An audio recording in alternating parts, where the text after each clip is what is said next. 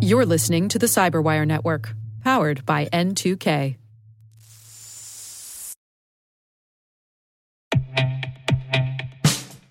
And now, a message from Cyberbit.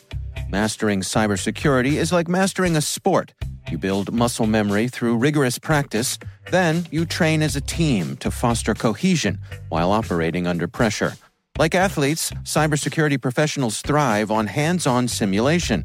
But traditional courses, certifications, and open source labs won't build you a winning team. You need Cyberbit.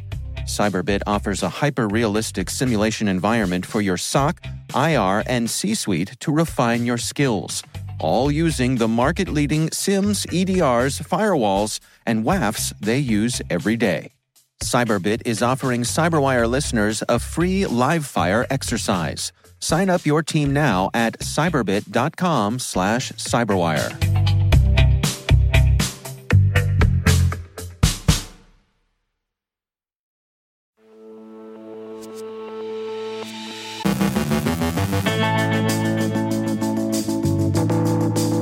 Kittens and pandas and bears, oh my.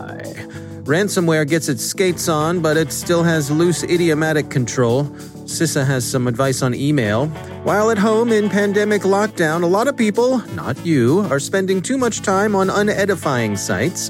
Momentum Cyber looks at the state of the cybersecurity sector in 2020. The SINET 16 have been announced. Chris Novak from Verizon on understanding the complexities of PFI breach investigations. Our guest is Steve Vintz from Tenable on why CFOs should lean into cybersecurity issues. And finally, take a moment today to remember 9 11.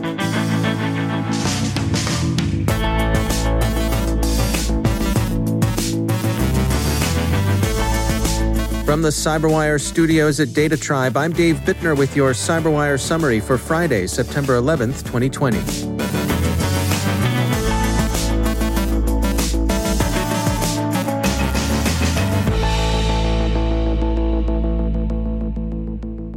Well, everybody, the bears are back, and so are the pandas and the kittens. Microsoft yesterday described evidence it's developed that indicate extensive Russian, Chinese, and Iranian efforts to penetrate or impede U.S. political campaigns. The target selection is about what one might expect given the three governments' general policy objectives. Tehran really doesn't like President Trump at all. The Iranian group Phosphorus, Microsoft uses elemental names for threat actors, Others call this one APT 35 or Charming Kitten, is hitting personal accounts of people associated with President Trump's campaign. Beijing, on the other hand, seems interested in former Vice President Biden's campaign for the presidency. It also wants to keep a close eye on the U.S. foreign policy establishment, probably because of the extent to which American sanctions against and wolfing in the direction of Chinese companies have become a thorn in the panda's paws.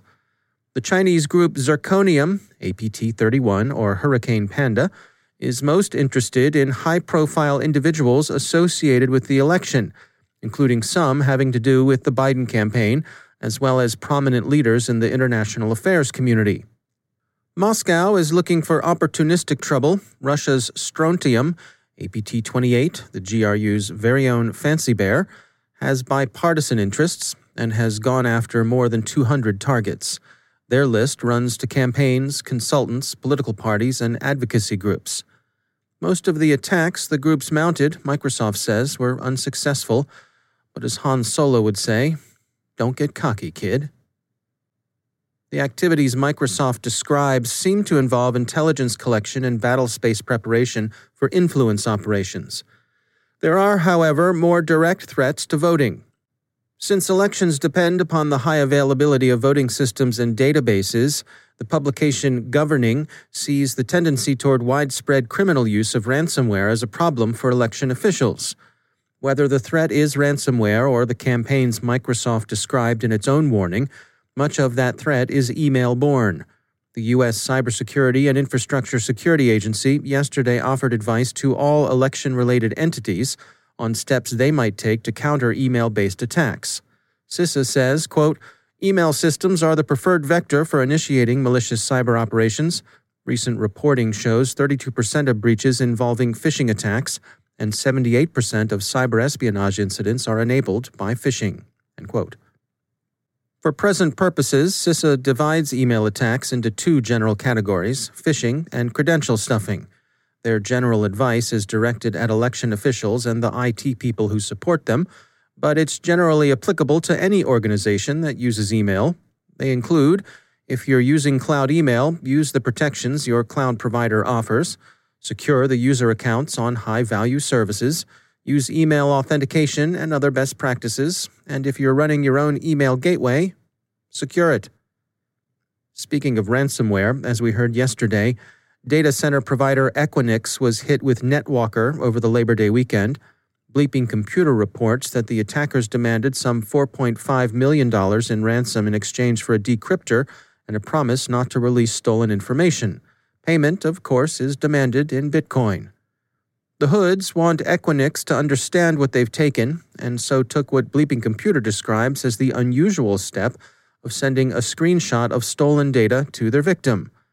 Their ransom note stylistically represents a sample of low grade Shadow Brokerese. Quote, Look at this screenshot. If you not contact us, we will publish your data to public access.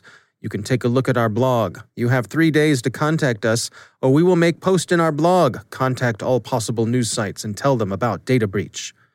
Yowza. It's all caps in the original, probably more because the cyber goons are too lazy to use a shift key than for the typographical effect of shouting that caps locked text conveys.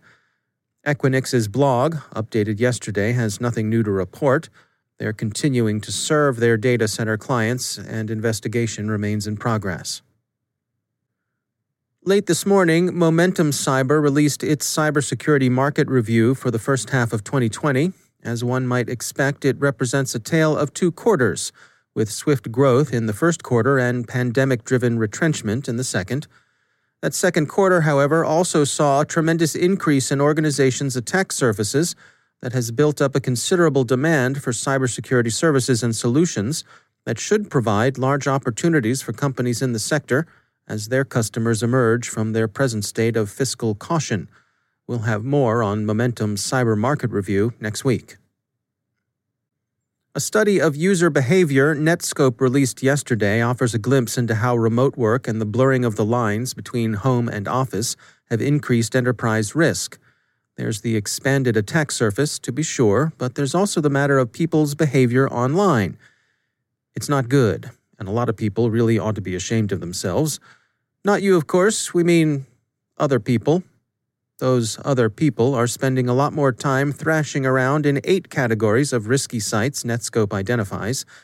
We won't name them all for reasons of decency and the sort of search engine optimization a family show like ours wants, but the biggest leaders were gambling and adult content other.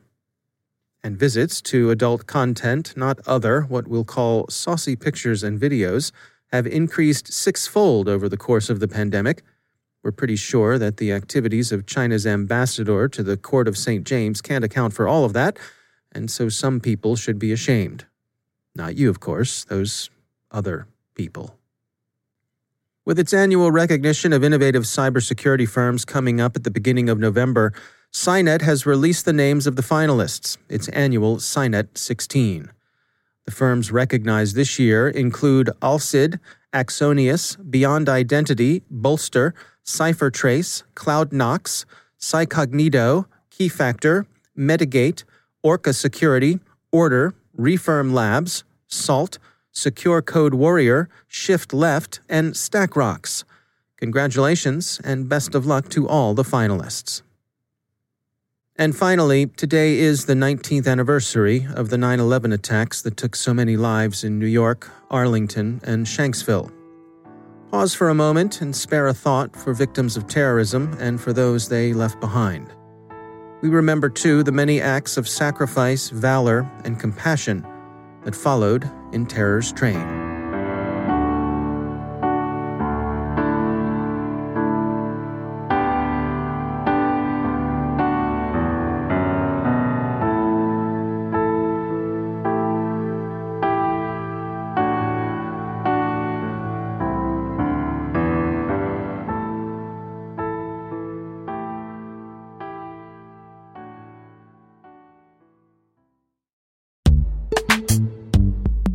Every day, your IAM tech debt grows. Your multi generational services struggle to work together. Building an identity fabric can fix this. It makes all your identity tooling stronger and allows you to connect any app to any service you want to use with zero coding, zero maintenance, and zero app downtime. Strata's identity orchestration platform separates the identity logic from your applications so you can optimize existing IAM tools and manage them in a single control plane. Now, every vendor, standard, and architecture work together. In short, building your identity fabric means you can secure your non standard apps keep your complex access policies, retire outdated IDPs, and modernize in record time. So build your fabric with Strata Identity and get rid of tech debt for good. Visit strata.io slash cyberwire, share your identity priorities, and receive a pair of AirPods Pro. Offer valid for organizations over 5,000 employees. Connect today at strata.io slash cyberwire.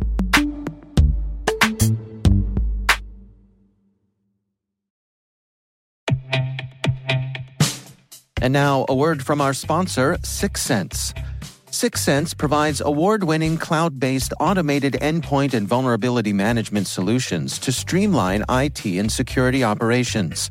With its advanced platform, businesses gain complete visibility and control over their infrastructure, reducing IT and security risks and optimizing operational efficiency.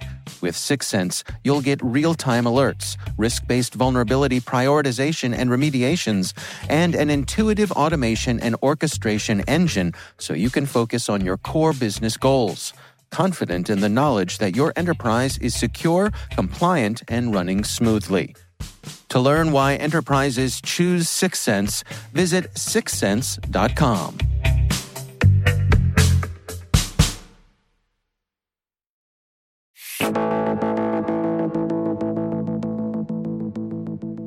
There's that old saying that much of what's done in the world is done for love or money. And it's fair to say that cyber criminals targeting businesses are focused on the money side of that particular phrase. The CyberWire's Chief Security Officer and Chief Analyst Rick Howard spoke with Steve Vintz, Chief Financial Officer of Tenable, on why CFOs should lean into cybersecurity issues. You know, in terms of in, in, terms of the essay that I wrote that appeared in uh, CFO magazine in Australia, we talked a lot about the maturation of the role of the chief security officer, the chief information security officer, and how the security team uh, needs to evolve their strategy and become better partners with the C suite. Uh, in turn, uh, I believe the C suite needs to also evolve and recognize the value and the contributions of the chief security officer as an important executive on the team. And I believe there's a disconnect in how businesses understand and manage security risk. Well, I totally agree, and I and I've been part of that problem myself in my former CSO roles. Right, that my peers and I have always had trouble conveying uh, cyber or transforming cyber risk into business risk. We we just didn't have the language to do it, and I was wondering if the CFOs of the world could help us figure that out. Well, I, I think we need to. I think it's it's important. If you think about it, um, cyber security threats you know, are thriving amidst the climate of uncertainty, making it a topic certainly worthy of board level visibility. This move to work from anywhere. You know, digital transformation was well underway and it was a major secular change in the industry. But COVID has probably catapulted digital transformation 10, 15 years into the future. And so, with that, comes a whole host of problems. The compute's changing, the attack surface is expanding as companies undergo digital transformation, malicious activities on the rise. There's uh, more sophisticated bad actors, and there's an increasingly complex threat environment. And all this creates the perfect storm, if you will, for cyber, cyber threats. In terms of business leaders, you know what I can tell you is business leaders want a clear picture of their organization's cybersecurity posture.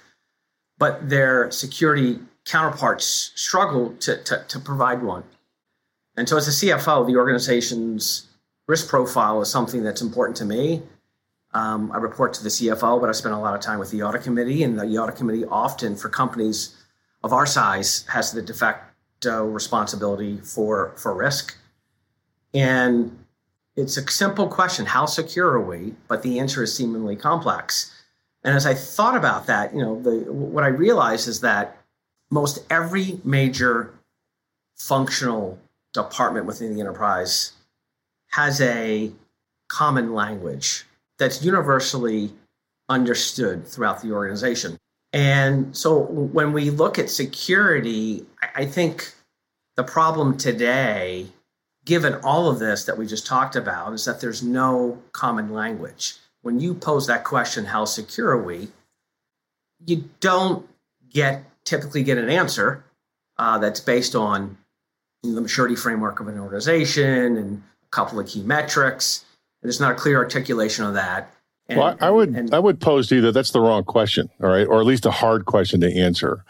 The real question that CISO should be answering to people like you, the CFO, is what's the probability that we are going to be materially impacted by a cybersecurity event in, say, the next three years? I think that's an answerable question.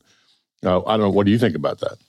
Rick, I, I, I agree with where you're coming from because you cannot. I, I'm not proposing that you you can eliminate security risk. And by the way, I'm the CFO. I'll stay in the shallow end, shallow end of the pool when it comes to technical matters on security. Um, but but I, I but I do think uh, that I understand you know business risk, and you you can't.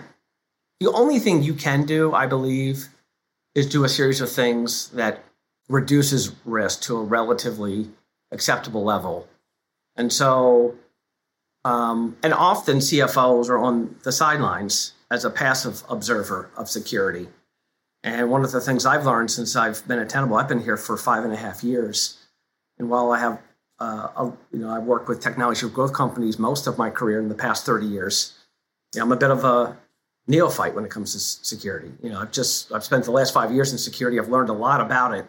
And one of the things I'm encouraging my CFO counterparts and, and really the rest of the C suite is to take an active role. I think CFOs have a responsibility to ensure security teams are resourced, to understand you know the struggles within those departments, and become better partners. You know, people like me who who, who don't speak the technical language, um, and, and other executives will look at things like maturity frameworks. You, you know this better than anyone, but it, it, you can pick one. It could be NIST, it can be SOC 2, it can be ISO 27001. Um, and then the next logical question is like, what's the effectiveness of that? And I, I don't think there's a, a, clear articulation. I think we're becoming better as an organization. I think boards are becoming better, but I think there's there's there's a long ways to go in that regard. That's our own Rick Howard speaking with Steve Vintz from Tenable.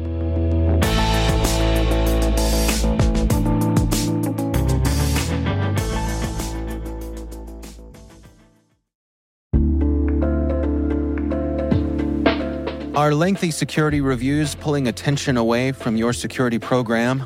With the largest network of trust centers, Vanta can help you streamline security reviews to win customer trust, save time, and close deals fast. Proactively demonstrate security by showcasing key resources like your SOC 2 or ISO 27001 and provide real time evidence for passing controls. And when a security questionnaire is required, Vanta takes the first pass for you Visit vanta.com slash cyber to take a self-serve tour. That's vanta.com slash cyber.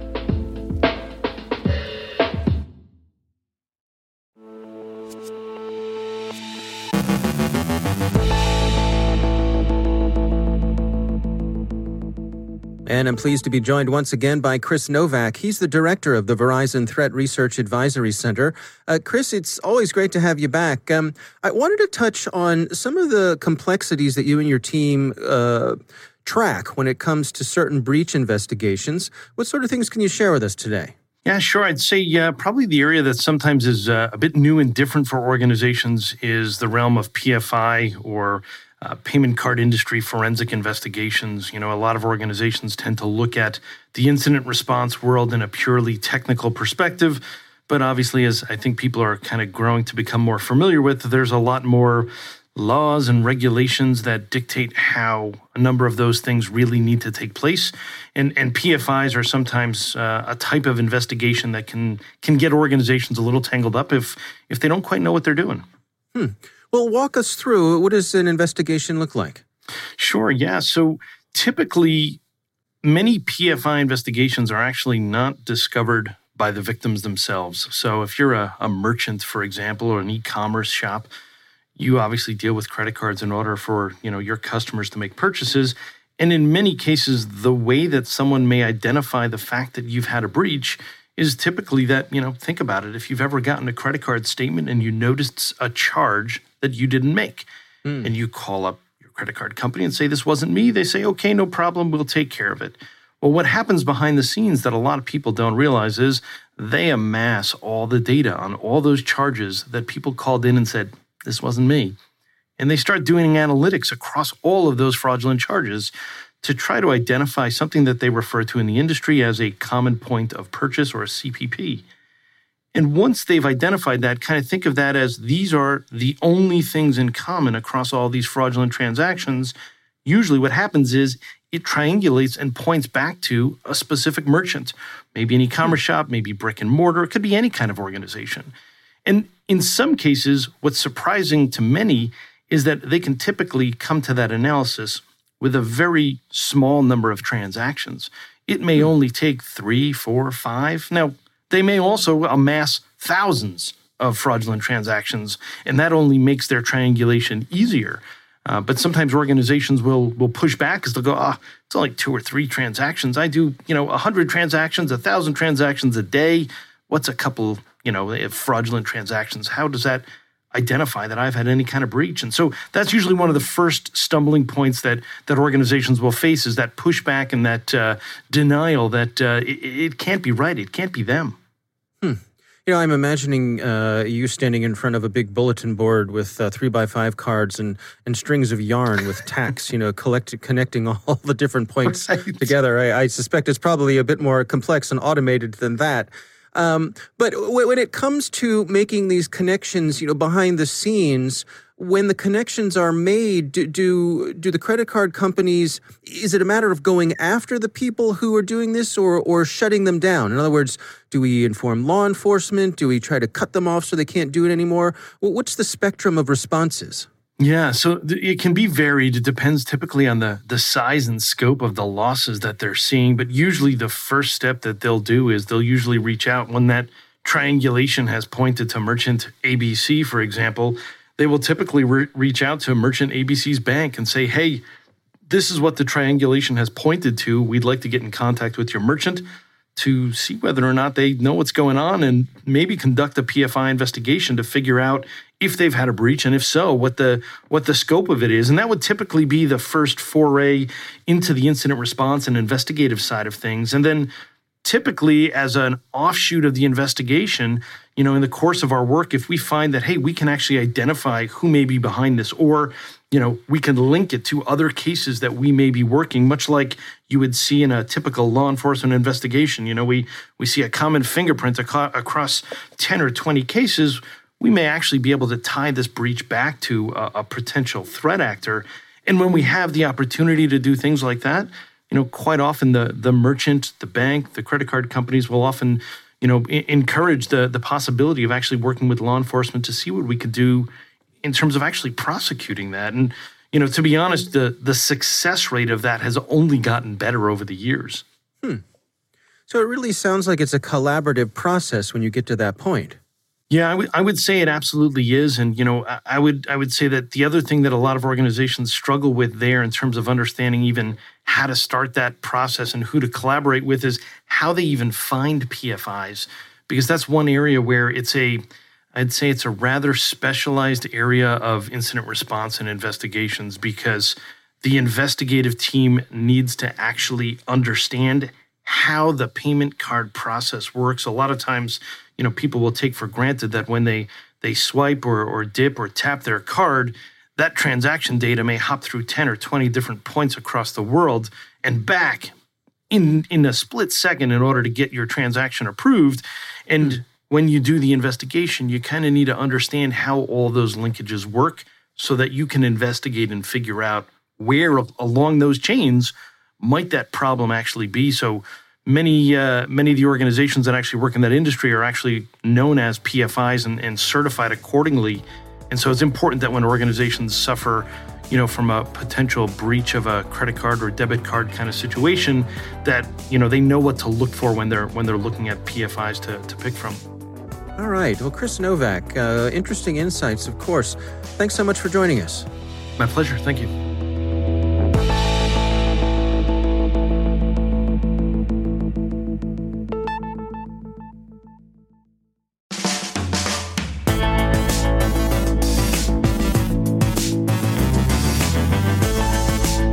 And that's the Cyberwire. For links to all of today's stories, check out our daily briefing at thecyberwire.com. And for professionals and cybersecurity leaders who want to stay abreast of this rapidly evolving field, sign up for CyberWire Pro. It'll save you time and keep you informed, no assembly required. Listen for us on your Alexa smart speaker, too. Be sure to check out this weekend's Research Saturday and my conversation with John DiMaggio from Symantec. We'll be talking about Sodinokibi. That's Research Saturday. Check it out. The Cyberwire podcast is proudly produced in Maryland out of the startup studios of Data Tribe, where they're co building the next generation of cybersecurity teams and technologies. Our amazing Cyberwire team is Elliot Peltzman, Puru Prakash, Stefan Vaziri, Kelsey Bond, Tim Nodar, Joe Kerrigan, Carol Terrio, Ben Yellen, Nick Valecki, Gina Johnson, Bennett Moe, Chris Russell, John Petrick, Jennifer Iben, Rick Howard, Peter Kilpe, and I'm Dave Bittner. Thanks for listening. We'll see you back here next week.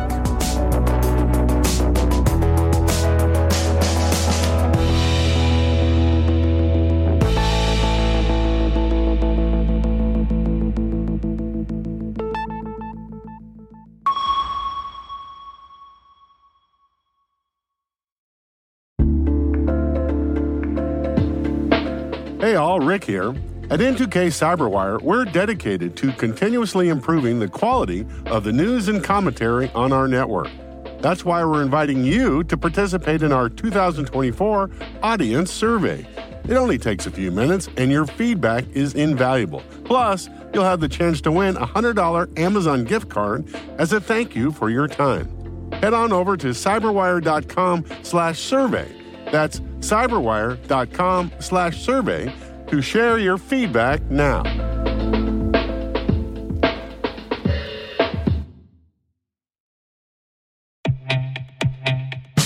And now, a word from our sponsor, SpyCloud, the leader in operationalizing cybercrime analytics. Traditional threat intelligence is a thing of the past. Cyber criminals are stealing vast amounts of credentials, session cookies, and financial data every day, and it's hard to keep up. SpyCloud is the trusted partner businesses turn to to fully understand their darknet exposure risk and neutralize threats before it's too late. SpyCloud alerts your organization as soon as an employee or customer's data appears on the darknet, so you can act faster than bad actors to prevent cyber attacks like ransomware, session hijacking, account takeover, and online fraud. With insights from the industry's largest repository of recaptured data, protect the digital identities and systems most important to your business. Get your free corporate darknet exposure report at spycloud.com/cyberwire and see what information criminals have in their hands today. That's spycloud.com/cyberwire.